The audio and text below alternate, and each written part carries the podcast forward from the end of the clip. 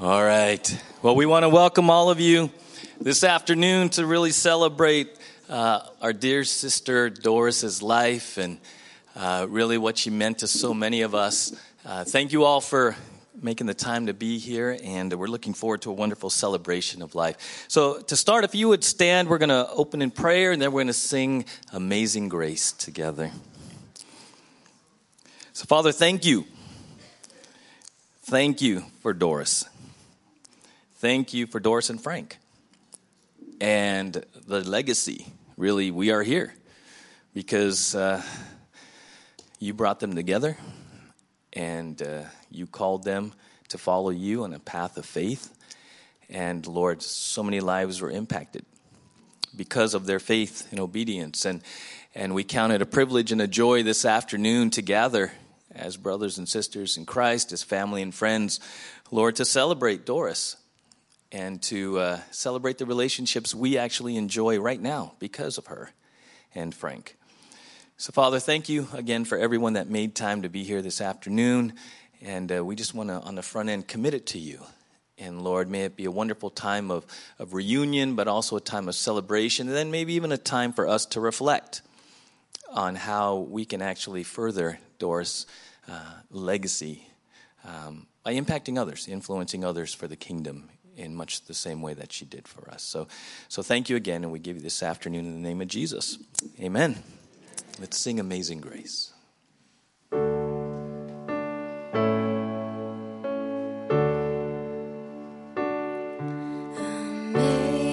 Amazing grace, how sweet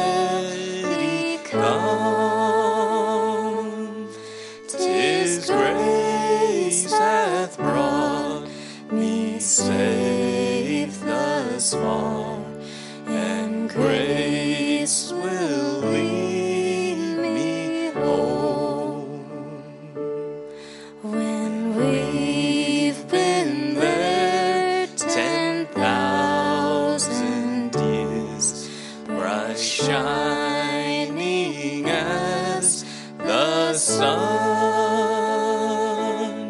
we've no less days to sing God's praise than when we first begun. Amazing Grace.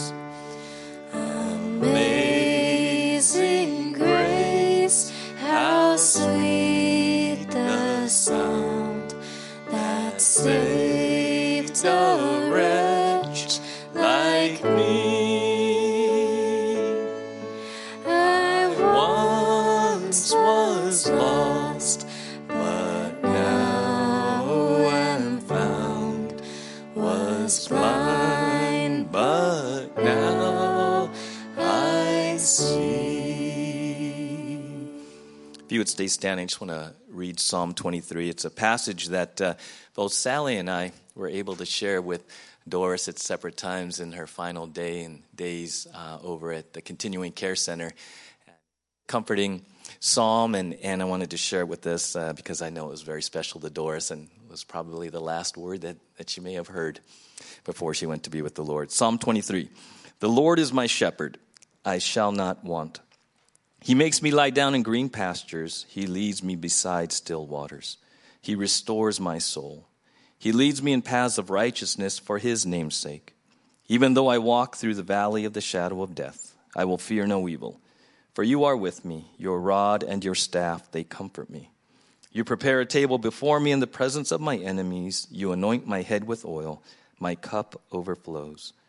Surely goodness and mercy shall follow me all the days of my life, and I shall dwell in the house of the Lord forever. Amen. Amen. You may be seated. In just a moment, we're going to. Uh, uh, hear a, a, poem that I, that I, often like to read at memorials. Uh, if you can put up Doris's slide, I want to intro uh, this poem because if you see on her slide here, uh, the picture, there's dates, right? July 13th, 1926, dash, July 3rd, 2022. And as I was reflecting on that length of time, right, 90 plus years that, that Doris um, walked on this planet, I, I was intrigued because, you know, oftentimes we live so much in the present that I was reflecting on her life and like, what has she experienced technology wise? Invention wise right? Born july 13th 1926 so i did a little a little google search of some things in the history that that really this is what doris got to experience growing up. 1926 the president was calvin coolidge. 1927 they invented pez candy. Woo, oh, got a woohoo for that, right? 1930, 3M, 3M came out with Scotch tape. 1933, they came out with stereo sound. 1940, modern color TV. 1943, the Slinky. All right? Yes, the Slinky. 1955, the first domestic microwave oven. 1962 cassette tapes. Some of you remember cassette tapes. And then, of course, the 70s and 80s personal computing and, and all of the technology that came out. And just, just reflecting on, on, wow, you know, not to mention the world wars and, and everything that happened uh, internationally in Doris's life. And, and so we reflect upon everything that she experienced, right? The, the products that were invented and everything again, nationally and globally that she experienced throughout those 90 plus years. But then today we really shift gears and we look at, well, the personal investment, what that dash means and meant for her. And, and I, I like this poem. It's called The Dash because it shifts us not so much to the products and the world events, but to the personal investment that we all make in our life and what that dash represents not just in Doris's life, but in each of our lives, because we all have the same dash, right? We all have that dash. So this is a poem called The Dash by Linda Ellis. It says this I read of a man who stood to speak at the funeral of a friend. He referred to the dates on her tombstone from the beginning to the end. He noted that first came her date of birth and spoke the following date with tears. But he said what mattered most of all was the dash between those years. For that dash represents all the time that she spent alive on earth. And now only those who loved her know what that little line is worth. For it matters not how much we own the cars, the house, the cash. What matters is how we live and love and how we spend our dash. So think about this long and hard. Are there things you'd like to change? For you never know how much time is left that can still be rearranged. If we could just slow down enough to consider what's true and real, and always try to understand the way other people feel, and be less quick to anger and show appreciation more, and love the people in our lives like we've never loved before. If we treat each other with respect and more often wear a smile, remembering that this special dash might only last a little while. So, when your eulogy is being read with your life's actions to rehash, would you be proud of the things they say about how you spent your dash?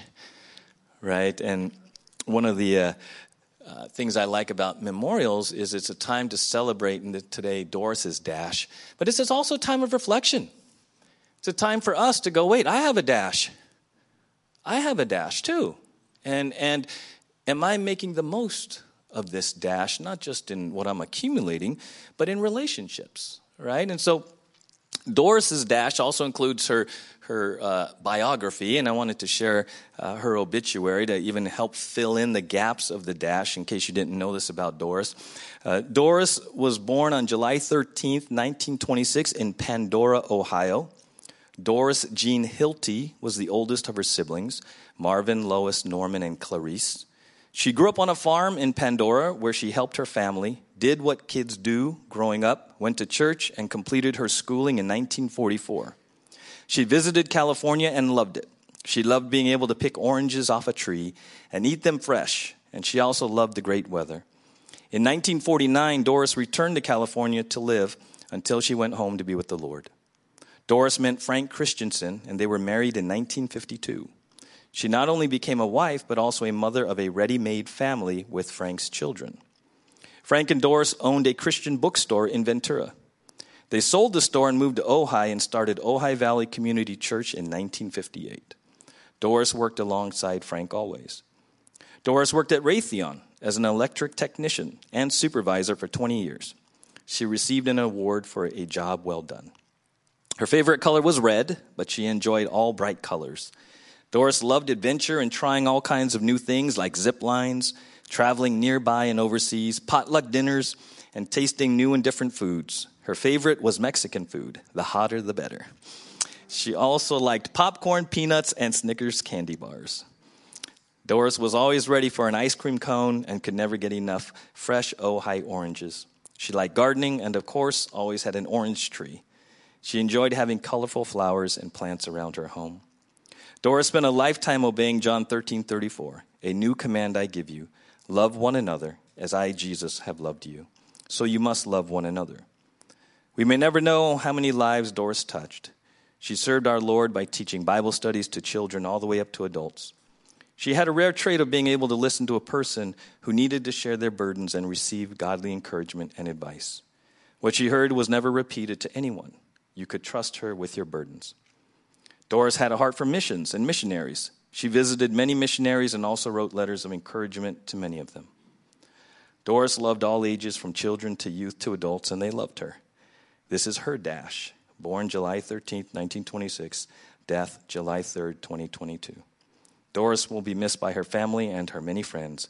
Goodbye, our beloved.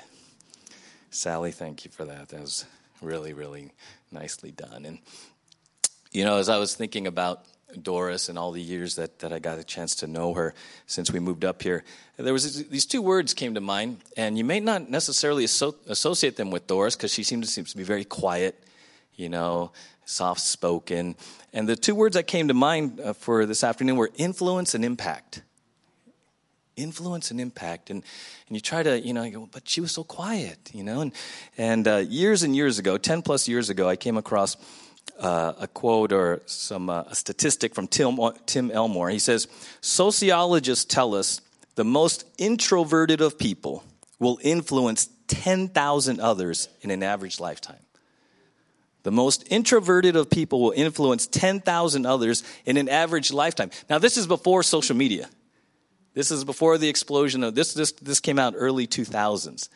So think about that. Back in the early 2000s, sociologists were saying the most introverted of us, on average, will influence 10,000 other people in our life, right? Knowingly and unknowingly, maybe positively, maybe not so positively, right? And, and, and that's, that's, that's kind of sobering for us, right? In fact, John Maxwell defines leadership as influence. So, everyone here, because you're an influencer in, in your circle, you're a leader, knowingly or unknowingly, positively or negatively, right? And, and we're here to celebrate Doris because I'm guessing for many of you, it was a positive influence. Amen? A positive impact. And, and we're just many, just a few of the hundreds, perhaps thousands over the years that Doris influenced impacted. And, and I came across this verse, I was thinking of and this verse came to mind. It's one of those verses in the Bible, uh, a couple verses that, that you really just skip. And you kind of go, okay, and you just kind of move on to the, to the real stuff. And this is in 2 Timothy 1 5. And the Apostle Paul is writing to Timothy, and he says this I remember your genuine faith, for you share the faith that first filled your grandmother Lois and your mother Eunice. And I know that same faith continues strong in you. He's, the Apostle Paul finds it so important to actually write this in the Bible. Hey, Timothy, you know what? You have a legacy. I remember your genuine faith, for you share the faith that first filled your grandmother Lois and your, and your mother Eunice. And I know that same faith continues strong in you. There's a spiritual legacy there that, that is so important that God, through the Holy Spirit, wants the Apostle Paul to note that. There's a continuum, there's a heritage here, right? Now, we don't even know much about Lois and Eunice, other than that they were believers and somehow they laid a groundwork, they laid a framework, they had a foundation, and they poured into Timothy. And look what God did through Timothy in the early church, right? And I thought about that for Doris and her spiritual legacy, right? How many of you, a quick survey, how many of you maybe were in a Doris Bible, Bible class? Children's, adult, right? Right? How many of you ever had a word of encouragement from Doris or a letter? Oh, okay. Right? Influence. Influence. Influence. And, and, and it's, it's, it's, it's amazing how when we are impacted and influenced, it just, it's like a trickle down. It's a ripple effect out, right? Because I get encouraged and positively, positively impacted by someone. It brightens my day. It makes me feel better and it changes my attitude and I go and I just want to put a smile on someone else's face. And, and I thought about that with Doris, you know, in, in the years that she was able to, to join us here at the well, right after usually, uh, I think it was Doris and Ernie and Marvin, right? The gang would all kind of mosey this way and find, get, they had their table and they had their coffee and their donuts, right? And so after service, it was sort of a tradition where they would all go out there, get their coffee and donuts. And and I would make my way out there, and almost without fail, every Sunday I would stop and say hi to them. And Doris, in her very quiet way, would just, you know, do this, and I would bend down, and, and she would just give me a word of encouragement about the sermon, about something. And it really mattered. You know, in fact, in fact, she did it so regularly that you just kind of hoped. You know, you start looking forward to it you know, because as a pastor, you never know how it, how it went, you know. And so she was just this word of encouragement Sundays, coffee and donuts, and she would just say, hey, you know, that was really, you know, and she would say something affirming. And it just mattered. It mattered. And that, that little bit of encouragement, honestly, has gone a long way to the ministry at the well because we all need encouragement. You know, and so so when people um, go out of their way to intentionally want to affirm or encourage you in the work that you're doing, whether it's in ministry or at home or wherever it is, it matters. It's a positive influence, it's a positive impact. In fact, Ephesians 5 15 and 16 says, Be very careful then how you live, not as unwise, but as wise, making the most of every opportunity because the days are evil. Other versions say, redeeming the time. So, making the most right? It's a choice we make. And, and Doris, I hope that Doris, you know, in, in celebrating her life and her legacy, reminds us, you know what? I can make a choice today. I can make a choice to make the most of this, this day, to positively impact somebody, to positively influence somebody. Uh, there have been times uh, where I've tried to help people, you know, maybe they're going through a strained relationship or something like that. I'm like, you know what? Just send them a text. Hope you're having a good day. Send it. And don't expect anything in return. Just be a blessing. Just send, hey, thinking about you today. Hope things are going well. Boom, send. Nothing, nothing expected. Nothing. You're not going to get your feelings hurt if you don't get a thumbs up or a emoji back. You're just, you're just doing it to positively influence and impact people with nothing expected in return. Just go be a blessing.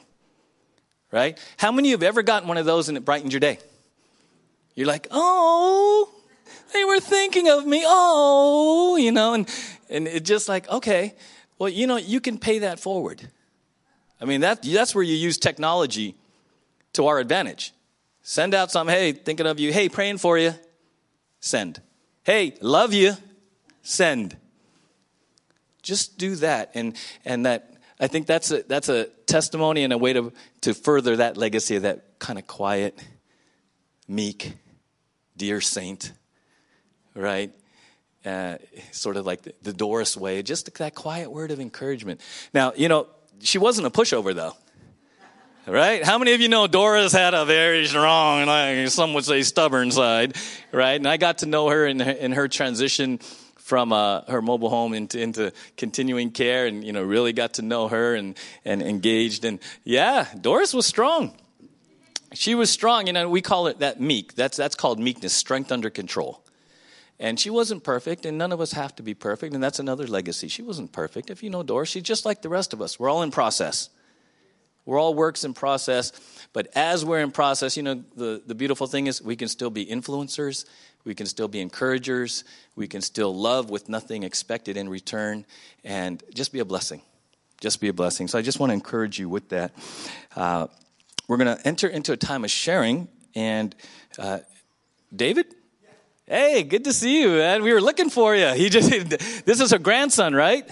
Yeah, come on up, David. We're going to give you an opportunity to speak. This is uh, grandson David from Oregon. I, I understand, right?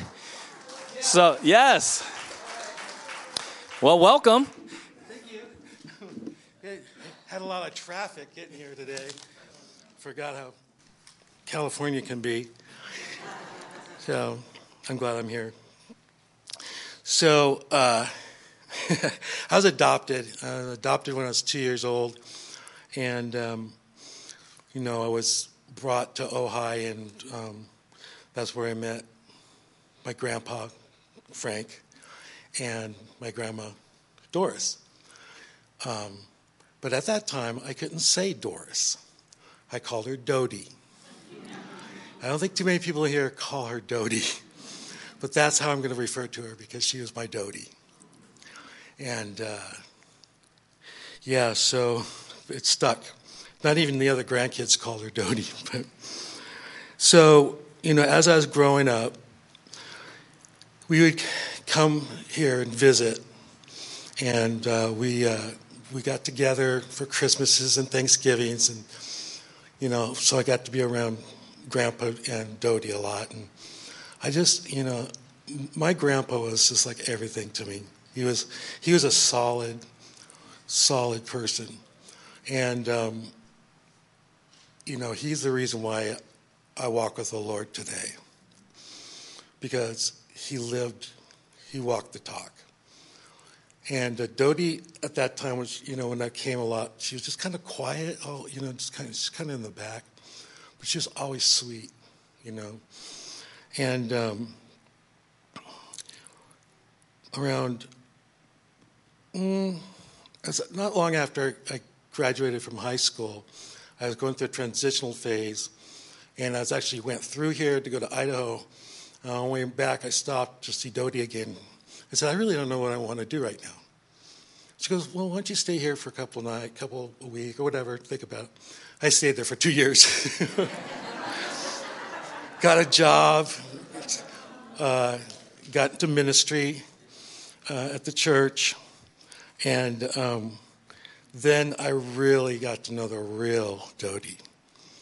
And yeah, she wasn't perfect. Living with, when you live with a person, you start to see the cracks. but she was darn close. I mean, her demeanor just was just the, like the aroma of Christ. You know, you just you just wanted to be there.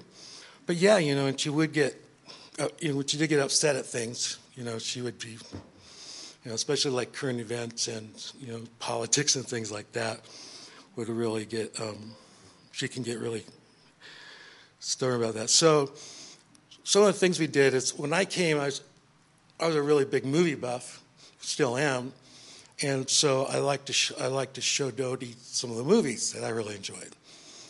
Well, they all, they all weren't like you know The Shack, you know, G, you know, I like the action, science fiction, adventure, and uh, and she was so funny because when it got like scary, she just go, "Oh my, oh my."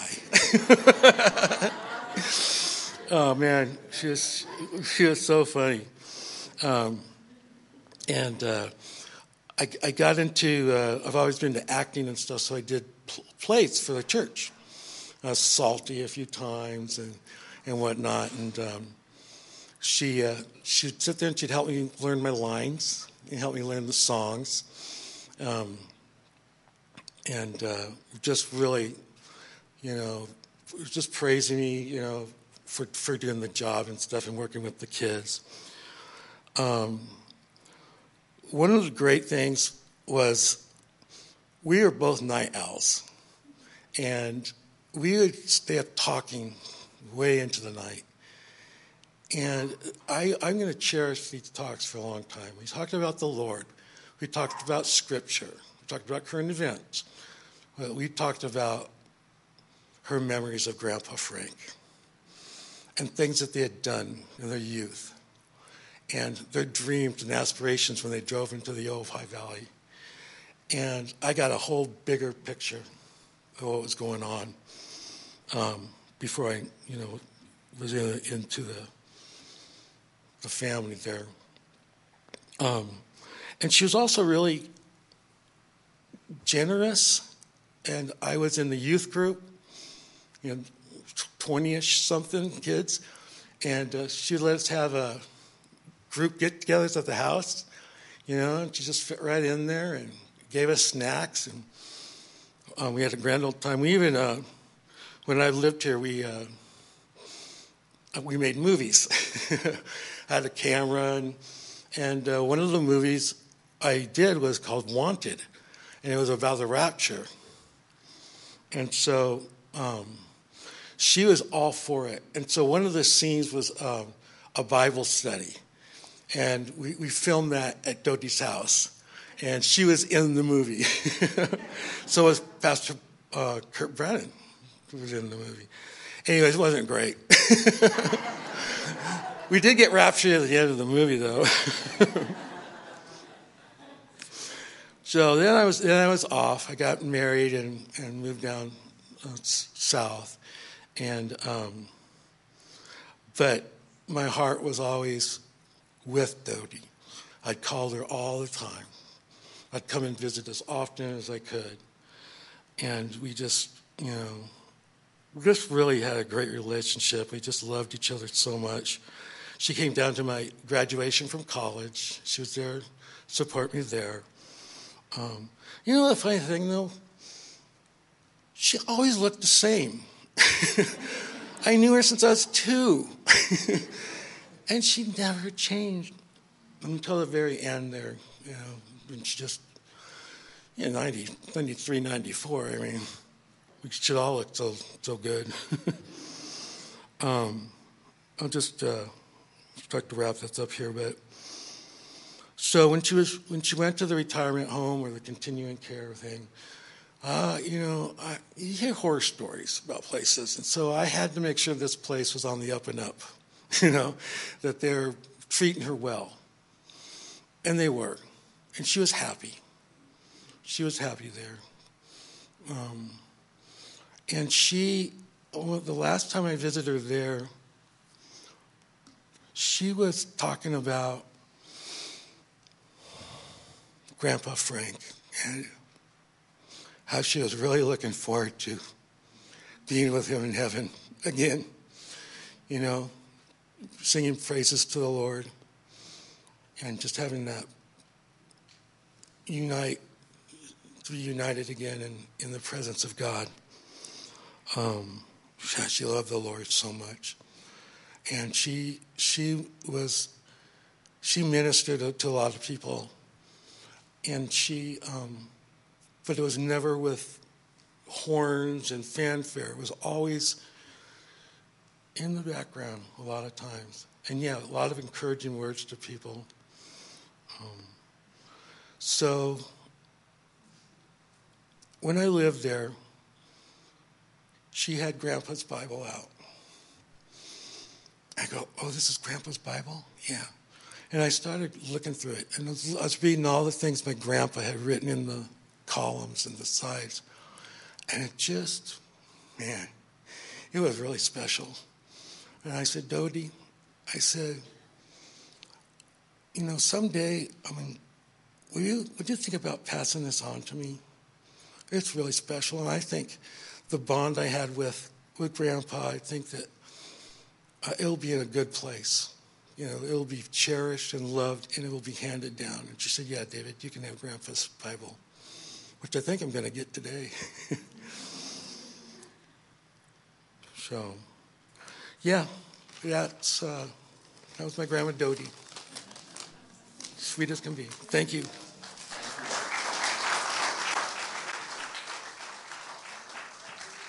Thank you, David. Well, we're going to give uh, you a chance if you'd like to uh, share stories. So, uh, Bill and Matt are going to come up, and we're going to pass around some mics just so that everyone can uh, can hear well, and uh, give you an opportunity if you want to share uh, how Doris impacted or influenced you. Just put your hand up, and one of the guys will will come around.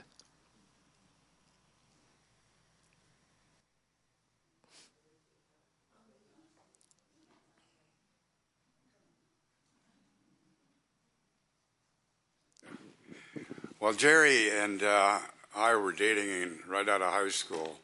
She invited me once to come to church with her, and uh, we lived. I lived in Ventura, and so did she. So I picked her up, came up here. She says, "That's the church." And I said, "That's not a church. That's a Quonset hut." I came out of the Methodist church where they have all this stuff, and this thing, I couldn't believe it. And anyway, but on and on as we went along, and um, and Frank uh, married us, and, and, we were the first couple to be married in the church I, right after they finished it. And I always, I was Christian, but I was always kind of holding back because I thought Christian guys are not as wild as I was at that time.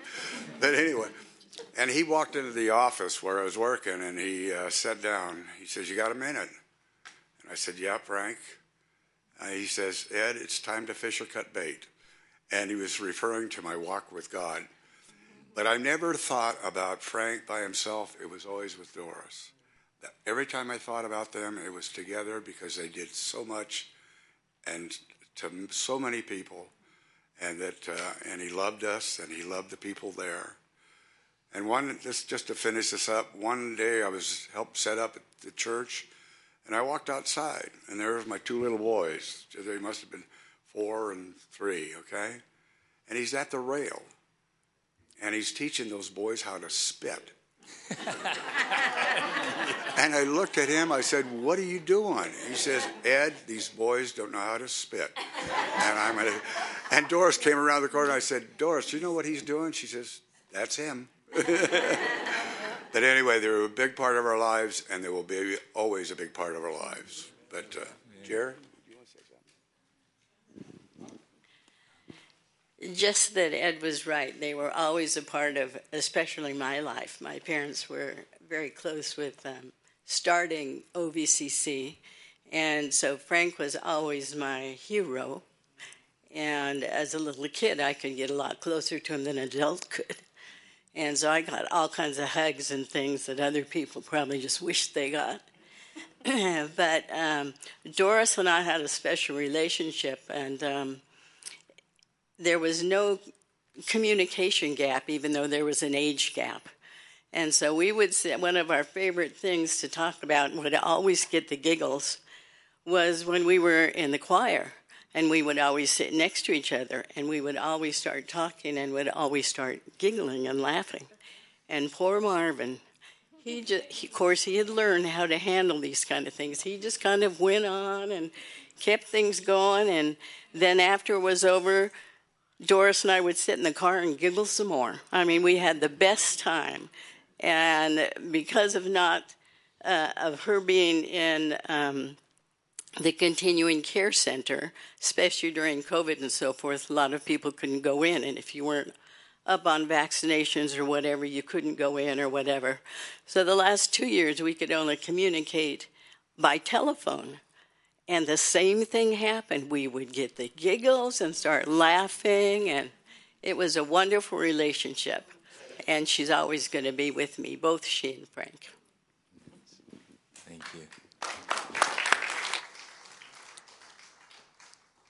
My story goes back almost that far. Um, my family moved to Ojai up from Ventura in about 1963, I think, and I was going into the first grade. So the first time we went to church, um, it was in the Quonset hut. And then the next Sunday, we all walked up the street and we went to the new building. So that was really exciting. And Doris was my was my first grade Sunday school teacher. And um, Sunday school then was in Lease Hall before it was expanded, so it was pretty small. And all the Sunday school classes were there, and there were these dividers. So it was kind of noisy, but you'd have your little class, you know, in your little space. And she always brought visual aids and made it really interesting. And one Sunday, I was the only child there. And so she asked me, Janet, have you ever asked Jesus into your heart? And I said, No, I haven't. but and but I was ready, um, and so she prayed with me to ask Jesus into my heart. So that's such a special memory for me, and um, and then just all the all the years after that of just having her in our lives and. Um, we think Frank was uh, our wedding was Frank's last wedding in the church, 1978, um, because they went on their trip um, to the Holy Land, and then when they came back, he was ill. So, anyway, it's just great to be here with all of you and and have, sharing these great memories of Doris. Thank you. Thank you. Well, Doris went on one. Of, we had these mission trips that we went on, and um, she was on one, and we we were roomies, roommates, and we were in Madrid. And you were talking about the night owl thing, or who said that? Anyway, uh, it must have been about two o'clock in the morning, and I guess she woke up and I woke up too. And so I said, Well, what are you doing, Doris? And so we had this little tiny balcony. And I don't know if you've been to Madrid, but uh, two o'clock in the morning, you might as well be the middle of the day. I mean, just packed people walking, and this was in the summer, and and so she looks out, and we look out, and these people, and I said, "Oh my goodness!" She says, "Oh, 2 a.m. She says, This is my kind of a place. That's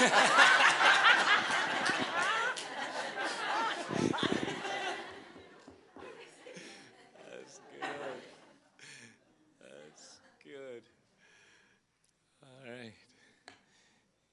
In, way in the back, Bill.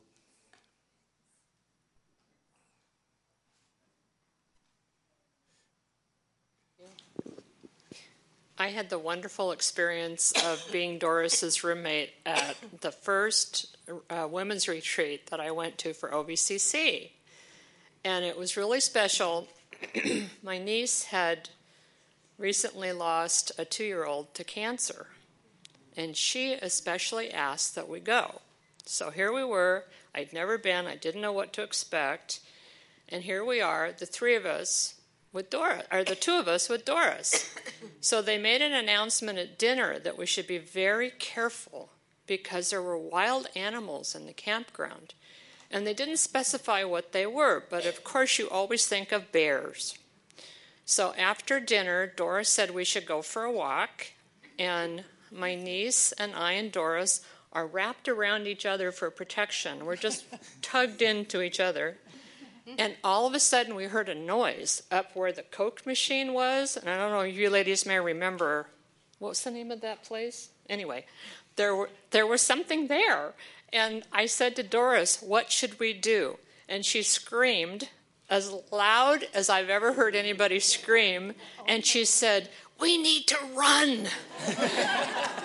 so we ran arm in arm as fast as we could go back to our cabin. And of course, we were we were out of breath, and my niece started asking Doris questions about heaven.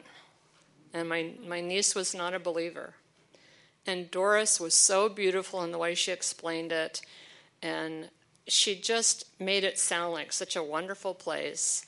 And my niece said to her, Will I ever see my daughter again? And Doris said, Yes, you will. And she said, I know this because I have seen Frank since he passed. She said, Frank was in his rocking chair in his white suit, and he told me he would see me in heaven. Nice. Thank you. Anyone else? Right up here, Ernie. I'll stand up so you can see me. I, I've kn- known Doris for, well, we got there about probably right after you, Janet, there in that. That goes back a long ways in that. But she was always the sweetest thing in that. My little kids were her Sunday school kids in that. And so I have some real fond memories of her and Frank and that, and and I, that story with Ed with the with the spitting and that. I remember him doing that. He tried to do that with Ed and Pat, my kids too. but anyway, I used to uh, before this pandemic hit, I would go over and pick up Marvin and and uh, Doris and that, and she was so thankful and that it, having that opportunity to to be able to come to church and everything and that. Of course, now this pandemic hit, and you had to go through the third degree to get into the place anymore and that. So, but anyway, she was just a real dear, sweet lady. And I was, one thing about it, I know her and Sally are having a time. yes. Yes. Thank you. Well, I know there's there's tons of memories here and stories, and, and we would love to, to have you and invite you to share them more in the reception right next door afterwards. Uh, we're going to close the service. Uh, if you didn't get to see, we're going to see a little more of her dash uh, through slides, and then uh, kind of a surprise at the end of the slideshow, we're actually going to hear from Doris.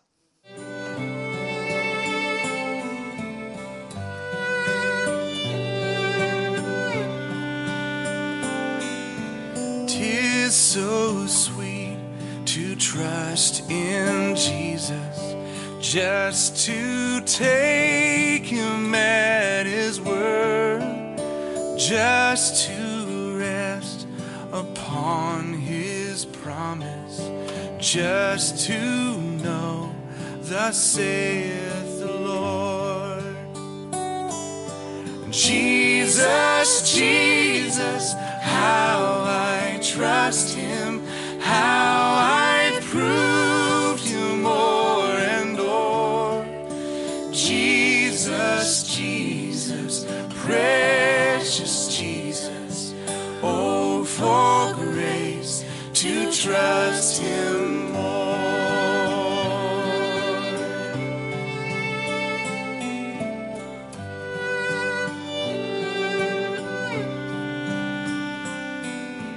I'm so glad I learned to trust Him. Precious Jesus, Savior, friend. And I know that He is with me, will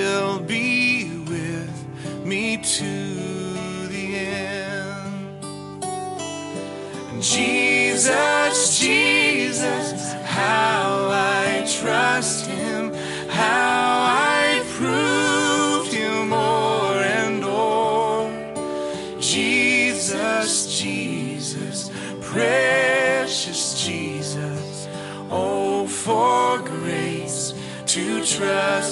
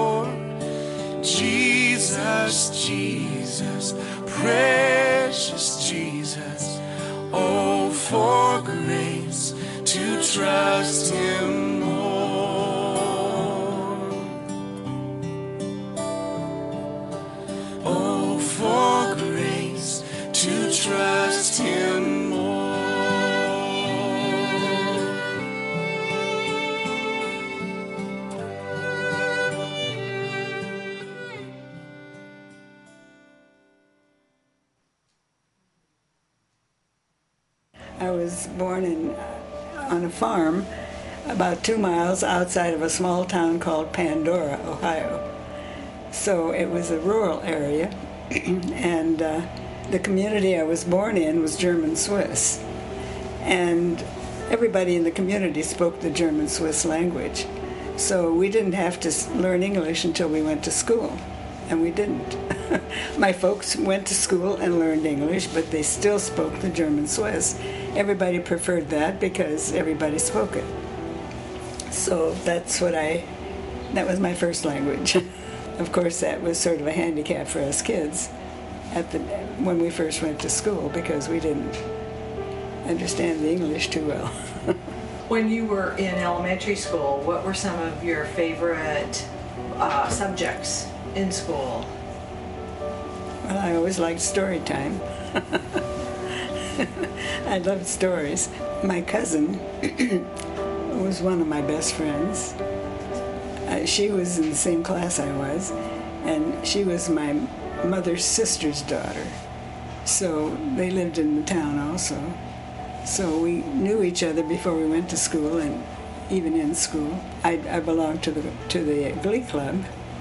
I liked that. I remember I was 17 and I remember thinking most kids by that time had at least seen one or two movies in at my age, you know, at that time.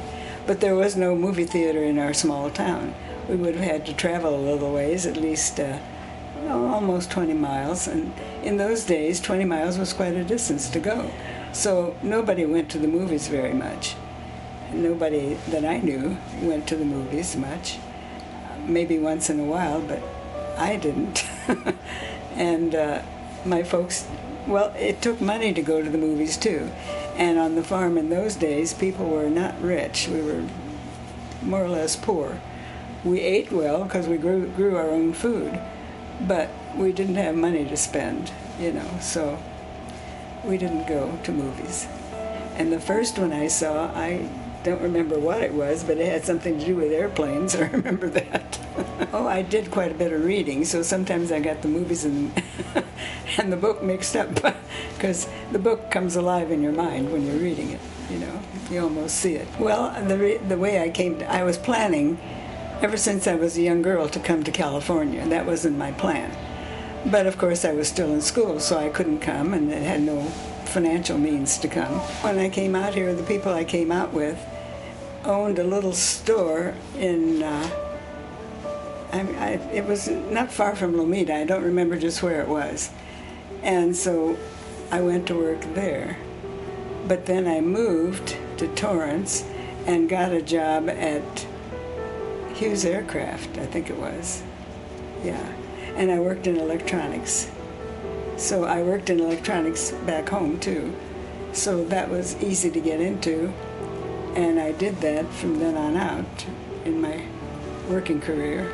Well, what I did, you wire things. You know, you put components and wires on a board and connect them with wires and that kind of thing. Then I ended up working for some of the engineers in the lab, you know, and putting together their hand drawn sketches of what they wanted to build, you know, and then I would build it. You know, it was it was interesting. I enjoyed it. It was electronic work. Did they have a church? Was their church all Swiss German as well? Yeah. Although we spoke, they spoke English at church, but we didn't go to church all the time. My mother was diabetic, and they didn't have any medicine for her at that time, so that meant too many frequent trips to the bathroom, and she wouldn't go because she, the church had carpeting in the aisles, but not on the floor. So it was a wooden floor. So every time you walk in and out of the aisle, you made noise. And she wasn't about to do that. Uh, so, what memories do you have of Pearl Harbor? Like, do you remember where you were and what was going on and how you heard about it? I heard it on the radio. I was at home, and the radio was on, and they came on and mentioned it on the radio. I never even heard of Pearl Harbor up to that point. I didn't even know where it was, and. Uh, they talked about it, and I do remember that. It was quite life changing. Everybody's life changed after that. We were rationed. You could only have so many gas stamps, travel so far, and uh, the farmers got a little more gas stamps because they had to use it for their machinery, you know, tractors and so forth. So we didn't suffer much because we didn't do much traveling around anyway. and food rationing, we weren't too much affected by that because we grew our own food. Well, uh, when I came out here, the people I came out with told me that asked me to go to church with him, which I did. And Frank was the pastor, and I met him then. And then, uh, oh, sometime not too long after that, he asked me if I would share a room with his daughter because she was 16 at that time, and she was a handful apparently, and they were having some trouble with her. So he said, She needs a friend, and she doesn't have any friends, and you don't have any friends here.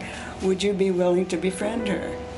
And I said, Yeah, I d- I didn't know his daughter, but anyway, we did get to be friends, and uh, so I ended up rooming with her, and so that's how I met him. You know, then of course the families on holidays would I'd be there too. So that's how I got to know him.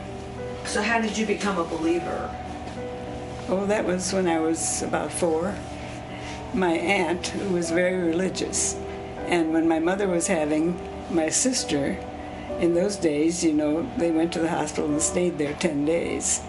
And so she wasn't going to be home, and so my brother and I ended up in with our grand with our relatives. So I was in my aunt Lizzie's house, and she was a very devout believer.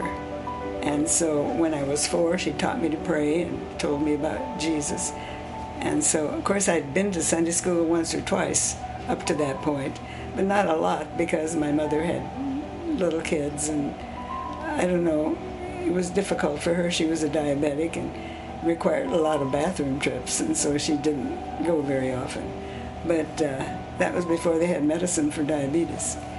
So now, at that point, I was just a little kid, actually, when I believed. I think around four or five. And I always did believe, I just didn't always go to church or people. Well, I tried to live it, although people might not have known it too much. I don't know. What's kept you as a believer all these years? The Lord. The Lord. Faith in Him. I guess one of my hardest struggles was the weight struggle because I, you know, was always trying to get thinner because I was always fat as a little child. As a young person, I, I was, at least in my eyes, I was fat, and I, I was actually fat at one time. So that was a struggle. And I think the Lord helped me to, as far as self discipline is concerned. And that had to do with my mouth, too. I had trouble with that, too, other than eating. so I, I, the Lord has helped me all along through my life. And it's always been a stabilizing thing in my life, no matter what went wrong or what, where I went or if I was a stranger somewhere. He was always there and I always knew it. And it was always a stabilizing thing for me. What advice would you tell a woman in her 20s? Well, just be the best person you can be in the Lord's eyes. And that's about all you can do. Ask for Him, ask for His help, and uh, walk with Him. Because any other walk will lead you astray. Just walk with the Lord all your life and lean on Him and ask Him for direction, and He'll give it to you, one way or the other. First of all, my, my family. You know, they were always very loving to me. Um, in fact, more so than they should have been, I think. I should have been swatted more often than I was. I think my father gave me a spanking once, and that's the only spanking I ever got. Now, that wasn't enough, really, for me and my big mouth, but um, that's. That's, they were very loving, they really were. And sometimes you have to get away from them to realize that. And you get out in the world and get away from, from a loving family, and you realize how loving they really were toward you. And so were my brothers and sisters. They were all very loving people. So that, that helped me a lot. so uh, uh, I guess everybody I've met actually has been very good to me wherever I've gone. I've never really had a lot of trouble with people. I always try to be reasonable with them, and I suppose if you're reasonable with them, they'll be reasonable back to you. Pretty much so, anyway. Your was it your niece that was here just a little while ago? Yes. I said, "Oh, we love Doris," and she goes, "Yeah, everybody does." Oh. Well, then it's it's it it does pay off to be good to people because they're back they're good back to you. What was those years like of starting a church here in Ojai? well, we started out I think with eight people, something like that. Actually, before the church started, we had a Bible study, and uh, I don't quite remember how that started, but somebody asked Frank to teach, and he did. And then they said, well, we really ought to form a church. And Yeah. So be confident. The Lord has done. Lord has been very faithful to you. he's been good to me, yes, he has.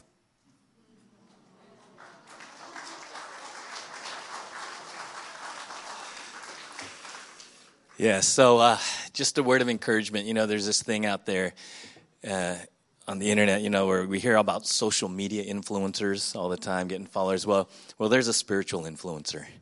So I think today we're just reminded be a spiritual influencer on your journey. We're all in process, uh, but we can be a spiritual influencer.